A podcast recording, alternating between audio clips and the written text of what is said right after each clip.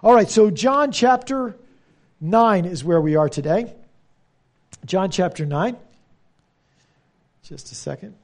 Um, in John chapter 9, we actually have been here a couple weeks, so we're going to catch up on the story in just a minute. But as we kind of begin today, um, I, am going to do what I don't normally do, which is the little thing that I wrote in the, the Salt and Light and in the Hope Notes about hiking is, is what just always comes to my mind when I look at this passage.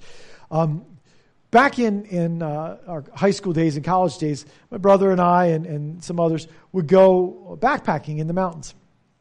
And there's this one incident that, that jumps out at me about this. And it's because we were on this trail. We, we had marched, I don't know, you going up and down hills. They're, we don't, they're not mountains. They're, you know, 3,000 foot mountains that we have out here or whatever.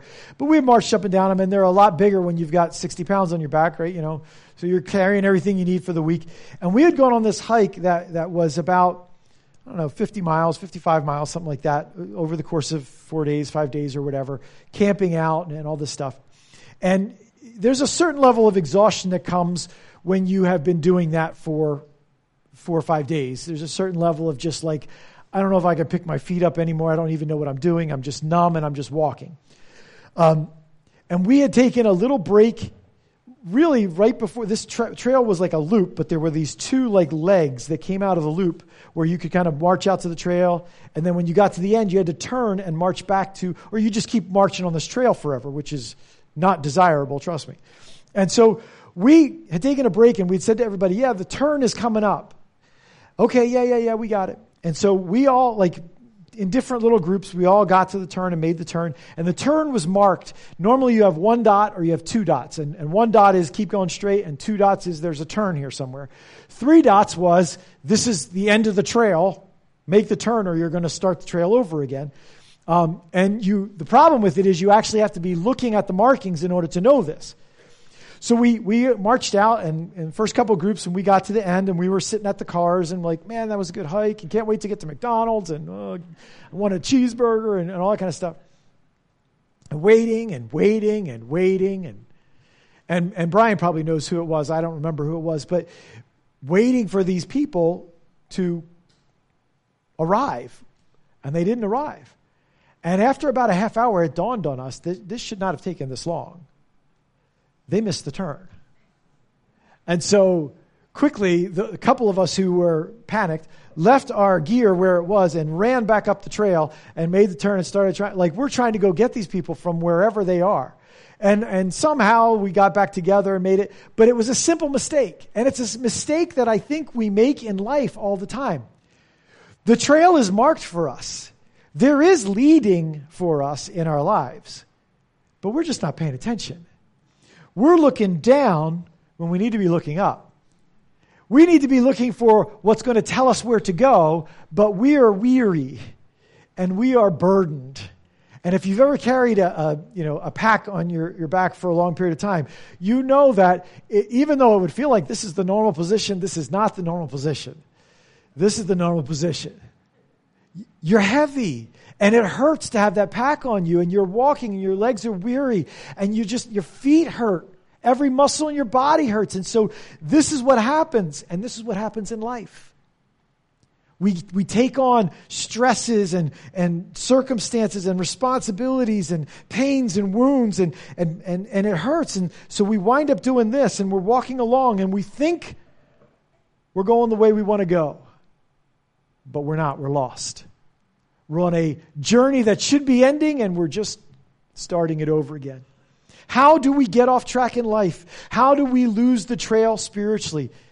Disregarding what has been provided for us as leading in our life. Not paying attention to the guides. We get careless because we get overconfident or because we get numbed out. The, the monotony of life numbs us out. Well, I know what I'm doing because I always do this, and it's always the same. Or I know what I'm doing because I, this feels right and this should be right, and I know I have an ability to stay on track in and of myself. We stubbornly believe that we're right in spite of all the evidence, the spiritual evidence in our lives that we're off track.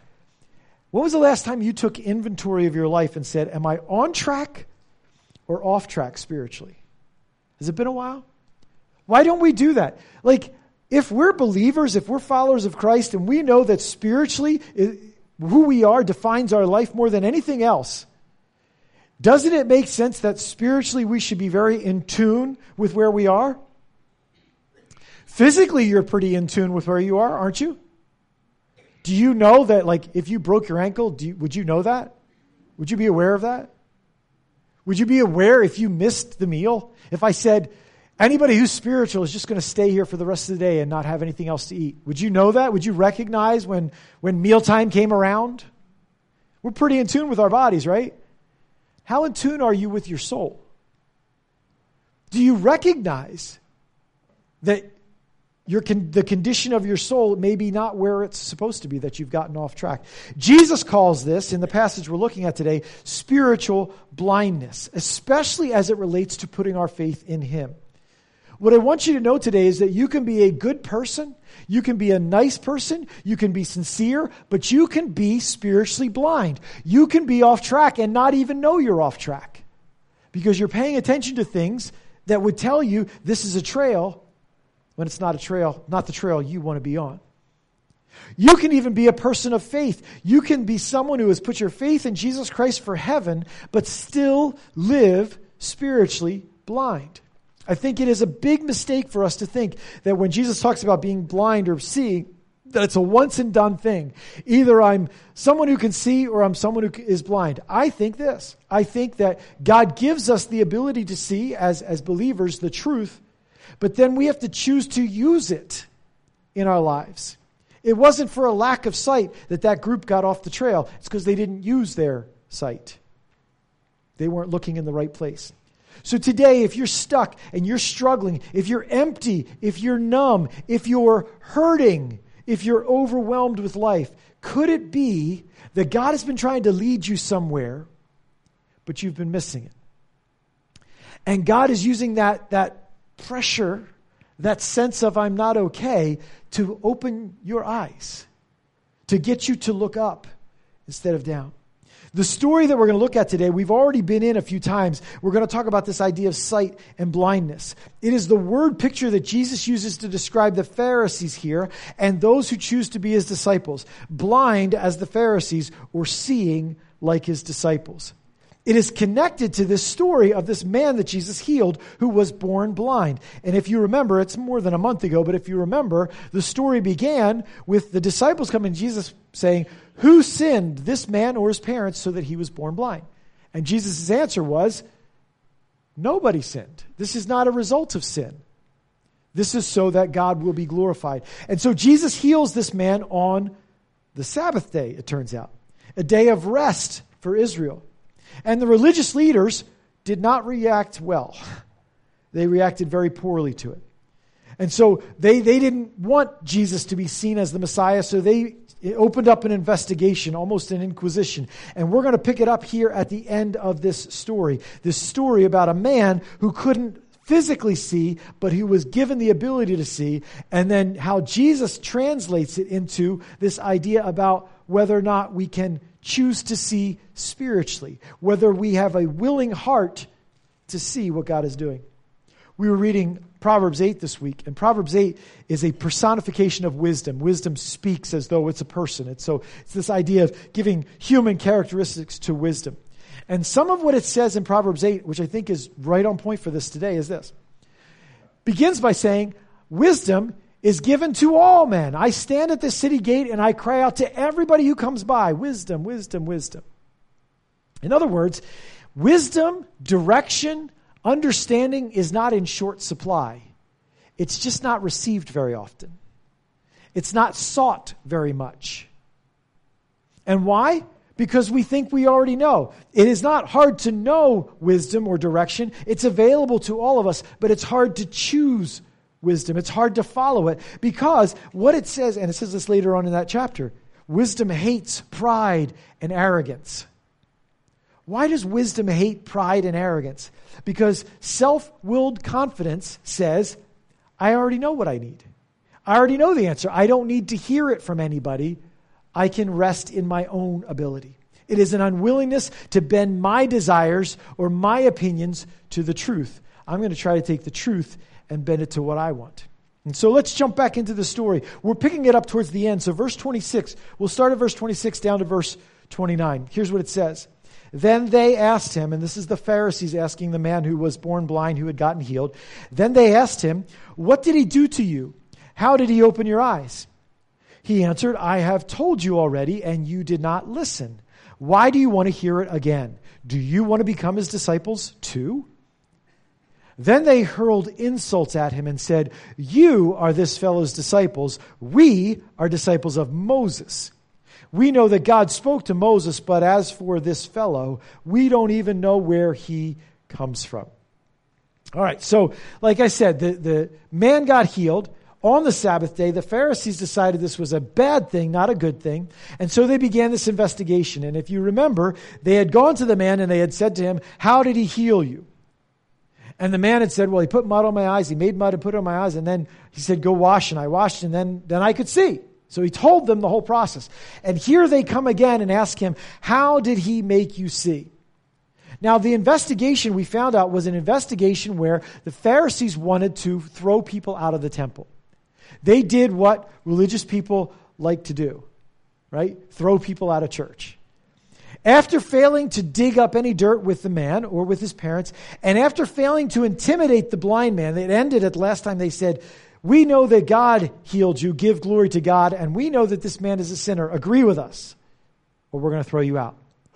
And he didn't agree with them. He says, I don't know about all that, but this one thing I know I was blind, and now I see. That's kind of where that ended. And so this question comes on the, the, the heels of that frustration for them. What did he do to you? How did he open your eyes? They had previously argued that this probably wasn't the man who was blind. This is just another guy. He's pretending that he was blind, and he, that's what happened. This is all smoke and mirrors. This is all switcheroo. Now, what they say is, How did he open your eyes? Okay, we'll give you that, that argument up, but now we want to go to this argument. What did he do? Can we find something in what he did that puts him on the bad list? Something improper in the how Jesus healed you so they can throw away the huge implications of the miracle. They look past the big point of Jesus healed this guy by focusing on the little point. Don't we do that all the time? One of the ways we get off track, one of the ways we miss, is that we get so focused on the little stuff that doesn't matter that we miss the big stuff that does. Have you ever done that? About life and Christ and people, you know? I, I hear this a lot. You know, people come out of church situations where they got hurt. A pastor betrayed them or church scenario was painful. And I get it, man. I've been through some of those, those wounding times in my life for sure. I get it. But their answer is this well, then I'm not going back to church. Who needs church? I can meet with God anywhere, right? What you just did is you focused on the little thing, which didn't feel little to you. I understand that. But it was the little point, which is that people are in church and people do dumb stuff. But you missed the big point, which is your Heavenly Father has given you this as a means for your health and your you know, growth spiritually. You missed that because you focused on the little thing. And so you made an unhealthy choice. You chose a wrong path by focusing on the minutia instead of the big thing, just like the Pharisees did. Or you can do that with a person, you know. Somebody does something to, to wrong you or hurt you, and all you think about is that. You, they become a caricature of their evil deed, as opposed to being a, a real person with good points and bad points right? They just become that one thing. And so you focus in on that. We do it all the time. Or you do it the other way. You only focus on the positives because you want this thing in your life. And so all you look at is the positives and you just wipe away all the negatives. We, we try to bend truth to what we want it to be. And that's what they did. In each instance, we focus on the minor and miss the major. And so they come to him and say, How did he heal you? Tell us how he healed you. And so this is the man's answer. He says, Listen, I already told you. You didn't listen to me. Why do you want to hear it again? Do you want to become his disciples too? And then the blind man responds very simply to them, very logically to them. He goes, Listen, the only reason that makes any sense for you to ask me again, because this guy healed me and I couldn't see and now I can see, the only reason that makes any sense is you must want to believe too. Because why else would you keep asking me? I mean, if someone could heal the blind and the sick, and someone could raise the dead, doesn't it make sense that you might be interested in following them? If you had just seen someone literally heal a person that you knew all their life had suffered with some condition, maybe they didn't have a limb or, or some disability or they had problems internally or whatever, you knew they had a disease and someone walked up and healed them. They put mud on them or whatever they did, they healed them. Don't you think you might be interested in following that person? Wouldn't that make sense? Right? Isn't that logical? But the Pharisees just witnessed this and they were not interested. They were only interested in condemning him. It is this willful rejection. And by the way, at this point in time, all these religious leaders were looking for a Messiah. They were looking for a rescuer, someone to take Rome and throw, throw the whole Rome out of Israel and establish Israel as the kingdom of God. And one of the signs about this coming Messiah who was going to come and rescue them was that he would open the eyes of the blind. So if someone opened the eyes of the blind, don't you think that might have like been a cause for celebration? Hey, maybe he's here. Instead of a cause for rejection. The problem is the Pharisees claimed to be looking. They claimed to be people who could see, but they were firmly convinced that Jesus wasn't the Messiah, and so they never received any facts that disagreed with them. And so I ask you today do you call yourself a Christian? Are you someone who claims to have trusted Christ? Do you know what that means? You are a disciple of Jesus Christ. If you have put your faith in him, you are a disciple of Jesus Christ. Are you following him in your life? Are, well, I don't know. If the answer to are you following him is I don't know, you're in trouble. Because wisdom is not hard to get, it's just hard to accept. Leading isn't unavailable, it's just you have to be looking for it and you have to decide to follow it. Here's a whole book full of God's leading in your life. When was the last time you looked to this to find out what you should do? When was the last time you looked at this and said, Ooh, that's not what I'm doing. I better start doing that. That's wisdom. See? So if we're followers of Jesus Christ, if we claim to be, the Pharisees claim to be the people of God who knew God, but they rejected God's provision. If we're Christians, if we're followers of Jesus, do we follow him every day in each thing? Their reaction, verse 28, they hurled insults at him, verbally abusive to this blind man who was healed. And the response is, we're sure of Moses. We don't know about this Jesus guy which isn't exactly honest because they know exactly about Jesus. They know what they think about him. And they even know where he's from. But what they're saying is, we don't know what his source of power is. We don't know how he does this stuff.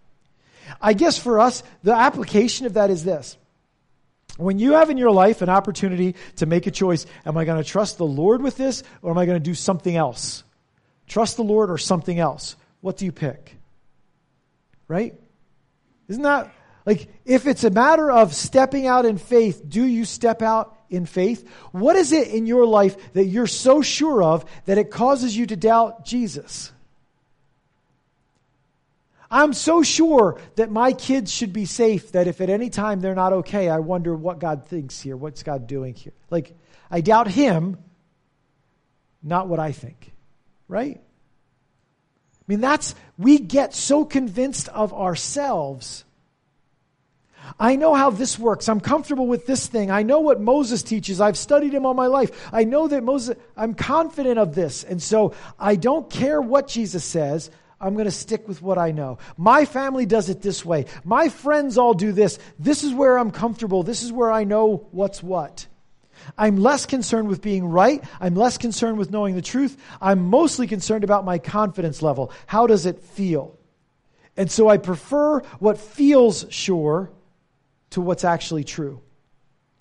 I prefer the tested and the experience, the thing that I've lived through, to the call for faith. I don't really want to just trust, I want to know. And yet, the Bible tells us that faith is the pathway to know but to know in a different way. And so the, the blind man says to them, Do you want to follow? They say, No, we want to, we're followers of Moses, not Jesus. All right, pick it up with me at verse 30, down to verse 34. Here's what he says The man answers them, Now that is remarkable. You don't know where he comes from, yet he opened my eyes. We know that God does not listen to sinners, he listens to the godly man who does his will. Nobody has ever heard of opening the eyes of a man born blind. If this man were not from God, he could do nothing. To this they replied, You were steeped in sin at birth. How dare you lecture us? And they threw him out. All right, so the man says to them, This is like going up against a bunch of PhDs, you know, construction worker going up a bunch of PhDs. These guys had studied the Bible all their life, and they come to him and say, We follow Moses. But we don't know where this Jesus is from. And this man gives them a reply that is stunningly simple, but pierces right through them. What he says to them is essentially this You should know where Jesus comes from. And he uses just some simple doctrinal facts. The fact that he can heal the blind, this man says, the fact that he can give me back my sight, means he comes from God. Why? He gives a very simple answer that because God hears Jesus, Jesus comes from God. That's what he says essentially. Where does he get that from? Well, in the Old Testament, there's this whole book of songs that they sang. We sing songs for worship, they sang songs for worship. The book is called the book of Psalms. All right? So even a you know an unlearned blind man could sing along with the songs and learn some doctrinal truth. These were inspired songs of God. Well, as you go through the Psalms, in one of them, uh, several of them actually, but in one of them, like Psalm 66, it includes this phrase If I have cherished sin in my heart, the Lord would not have listened. Now, does that mean, if the man says, God doesn't hear the prayer of a sinner, does that mean if you've done something wrong, God, God doesn't hear your prayer? That's not really what he's teaching there. And of course, God hears your prayer. God calls people to repentance. God cares about people and loves people. He hears their prayer, absolutely. But what he's saying here is Jesus asked God to give me back my sight, and God listened to him. In the Psalms, what it's saying is God would not have given me my sight through Jesus if Jesus were a sinful man. That's what he's saying. On the other hand, he says, you know, God listens to those who do his will. Uh, Psalm 34 The eyes of the Lord are on the righteous, his ears are attentive to their cry. Simple theology. This is, you know, God works through those who are willing to surrender to Him, willing to submit to Him. The righteous, those who are given to God, to, give, to God's cause. God doesn't work for the selfish. God doesn't work for the obscene and the vile. God works for those who are serving Him and serving His kingdom. And so, what the man says is the fact that Jesus healed me is proof, even from our own songs, that Jesus is from God. That's essentially what he says. Isn't that amazing? He's not intimidated at all. Do you know why?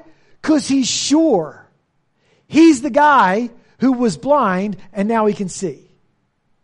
Sometimes we get intimidated because we lose our grip on our story Maybe it's been a long time since you let God do anything inside of you or through you.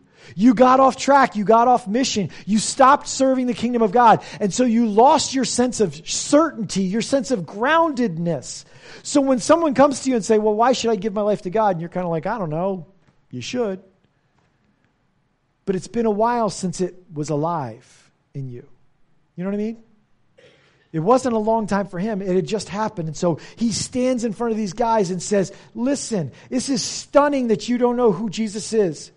You should know who he is because those songs that we sing over and over again, they tell us that God hears the righteous and doesn't listen to sinners. So the fact that God granted Jesus the ability to give me sight is proof that he is from God. He's not saying he's the Son of God. He's not saying that he's the, the Savior of the world. What he's saying is he's from God. I know he's from God.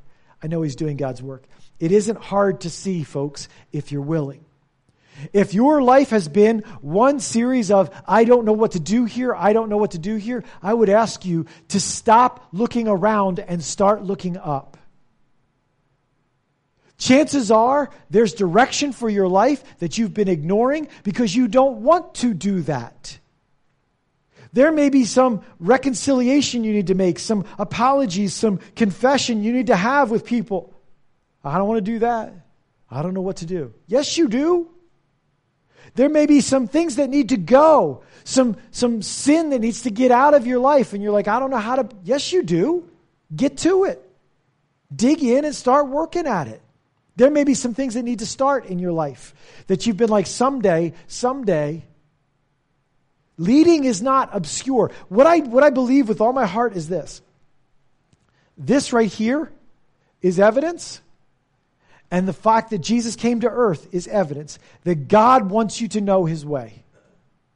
God wants you to know his way. It is not for a lack of God's desire that you don't know what to do. Every time we see it in the Word of God, it is for a lack of a willing and receptive heart. Biggest reason? We're full of pride. We already know. Nobody needs to tell us anything, right? I already know. Don't bother me with that. It was my favorite thing about youth pastoring was how much everybody already knew in the room before I even started talking. They all knew it. There was one time, it was so cool. It was so cool. What I did is I, I opened up this discussion about music. I was like, What's your favorite song? Just tell me your favorite song. And they were like, Oh, Jesus loves me. I was like, No, no, no. Like your real favorite song, the one you actually listen to. Like, I said, I'm, I'm big. I could take it. Come on, hit me with it. And they started naming these songs. And I was like, all right. So I started writing them on the whiteboard. Okay, what's the name of that song? Okay, what, who, who does that song? Okay, let's write that down. What they didn't know is that I had spent the day before watching like the, the top 20 list uh, videos on MTV and writing down all the words to these songs. So they were naming songs and they were playing right into my hands, you know, because they didn't know that I already knew. And so they, I was like, what's this song about? And they were like, oh, it's about uh, love. And I was like, oh, really? Let's look at some of the words of that song. Sometimes we think that when we go to God, we've hidden from Him we, we've, we've kept our lives from Him. We got to go to God and tell Him what's going on in our life. And I'm not saying you can't pour your heart out to God, but God already knows what's going on in your life. He's dying for you to open your ears to Him. We go in prayer so often so that God will hear us. When was the last time you were desperate to hear from God? Do you know when it was? Probably when you were in deep trouble in a crisis and you didn't know what to do. And it really mattered how this turned out. Oh, all of a sudden, guess what? That hunger's back, isn't it? It should have been there all along. It is how we should live. It's not how these religious leaders lived. Their response, the, the man's response was wide open. Their response hardened their heart. They reply, You were steeped in sin at your birth.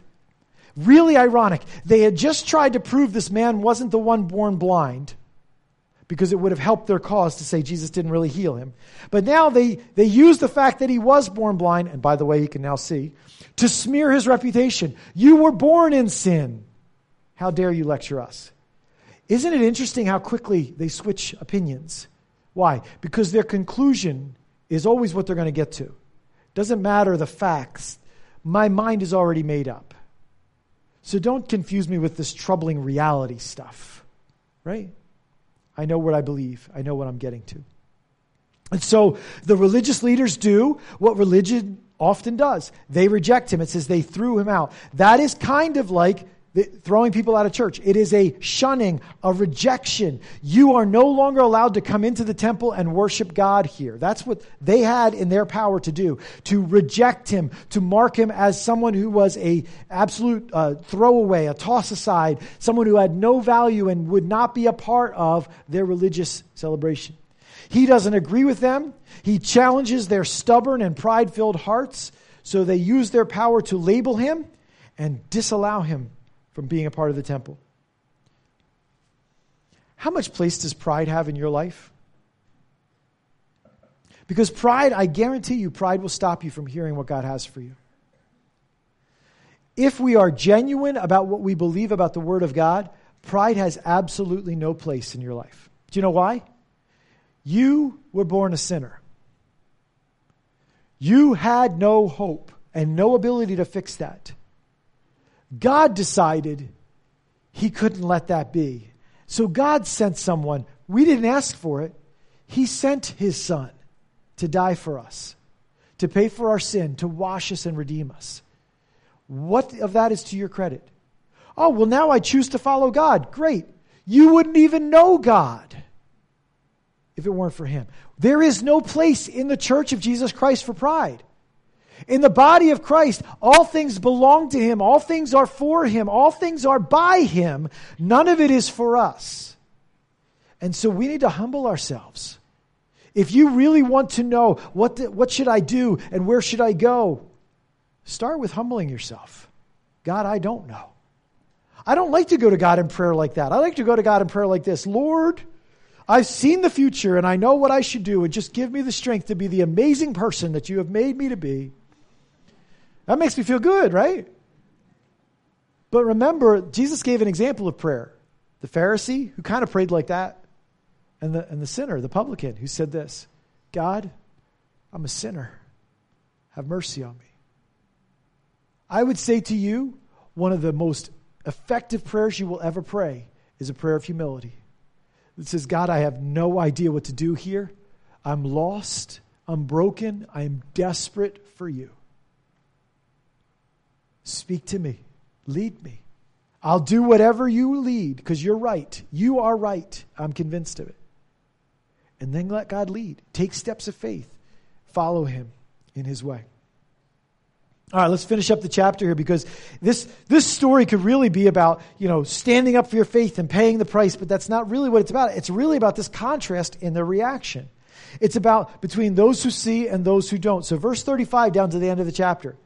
Jesus heard that they had thrown him out, and when he found him, he said, Do you believe in the Son of Man? Who is he, sir? The man asked. Tell me so I may believe in him. Jesus said, You have now seen him. In fact, he is the one speaking with you. Then the man said, Lord, I believe, and he worshiped him. Jesus said, For judgment I have come into this world, so that the blind will see, and those who see will become blind. Some Pharisees who were there with him heard him say this and said, What? Are we blind too? Jesus said, If you were blind, you would not be guilty of sin. But now that you claim you can see, your guilt remains. One more example, one more like interaction here of those who receive and those who don't. Those who can see and those who don't. Now I want you to see this. When Jesus heard they had thrown him out, he went to find him. Do you want to be like Jesus? Notice that when the religious and powerful people throw this man out, Jesus goes looking for him. Did you hear that? Did you get that? When people found a reason to reject this man, Jesus said, Let me go find him. How are we at that? Now, I'm not saying there's not cause for us, and there's some healthy places in our life to say, This is the end of our relationship because this relationship isn't healthy. And God isn't calling me to be your rescuer. That, there can be some death in that for sure. But I am saying this Do we have a heart for the rejects of the world? Do we have a heart to empathize and sympathize? How are we at seeking out those who have landed on the reject pile? How are we at seeing them? God went after them. Do we? Jesus' reaction to this man should challenge us. But Jesus didn't just come and put his arm around him and like, it's okay, it'll be all right. Jesus didn't do that. What Jesus did is he came and he offered him a choice, a life changing choice. It's the same choice he offers to every single person. He comes to him and he says, Do you believe in the Son of Man? Now that sounds to you a little bit weird because Jesus is like, Do you believe in me? He's not like that. He's not like, I am the Savior, come and believe. He doesn't say that. What he says is, Do you believe in the Son of Man? But he says it in a very specific way. The grammar here in the Greek is pretty specific. Usually when the, when the Greek does a you verb, like will you this or will you that, the you is included in the verb. It's all included. It's not two separate words. It's just the tense of the verb gives you the implied you. Here, Jesus uses and begins with the pronoun you. It's kind of like he says this You. Do you believe? It's a very emphatic, like, you. What's your choice? Do you believe? What will you do about this? Not what does everybody else do about this. We get all wrapped up in what's everybody else doing. Jesus says, Here's the kingdom of God. What will you do with this? What will you do with this? I think as believers and as a church, we would be in such a better position. We would be so much better positioned for the cause of Christ if we just made sure that we were responding to Him. Not everybody else, me. What am I doing? Where am I? And he uses this term, Son of Man. Now, Son of Man has been in, in the text over and over again corrected to Son of God because Son of Man is a hard thing. But Son of Man is a title from the Old Testament, from Daniel chapter 7. It is a proper title for the Messiah, and in Daniel 7, clearly the Son of God. Essentially, what Jesus is saying to him is Do you believe that I'm the one that the Old Testament prophets uh, prophesied about coming as the Messiah? Do you believe that I am the Son of God? Will you put your faith, your hope in me? That's the question he asks everybody, right? That's the question Jesus puts in front of you. Will you believe in me? Will you believe in who I tell you that I am? That I am your hope, that I am the way and the truth and the light. Will you believe or will you reject it? There isn't any fence sitting in this story, and there really isn't any fence sitting in life. Well, I don't know. I don't know where I stand. You got to pick. You got to choose a side. What will you choose? Well, the man is ready. He says, Listen, tell me who he is so I can believe in him. And Jesus says, It's me. When Jesus touches your life, you naturally trust him. Notice what the man did. He said, Lord, tell me who he is and I'll believe in him. Tell me who he is and I'll believe in him. I don't know who he is. You do. So when you tell me who it is, then I'll believe in him. There's a trust there. He doesn't say, Well, tell me who he is and I'll tell you what I think of him. Tell me who is, and I'll think about it for a while. He says, Whatever you say, that's what I'm going to do. When Jesus heals you, you trust him. Has Jesus healed you? Has he forgiven your sin? Has he given you eternal life? Has he taken the broken pieces of your life that you've put in his hand and put it back together? Has he healed you? Are you trusting him? Maybe you forgot that he healed you. Maybe there's some healing needs to get done in your soul still.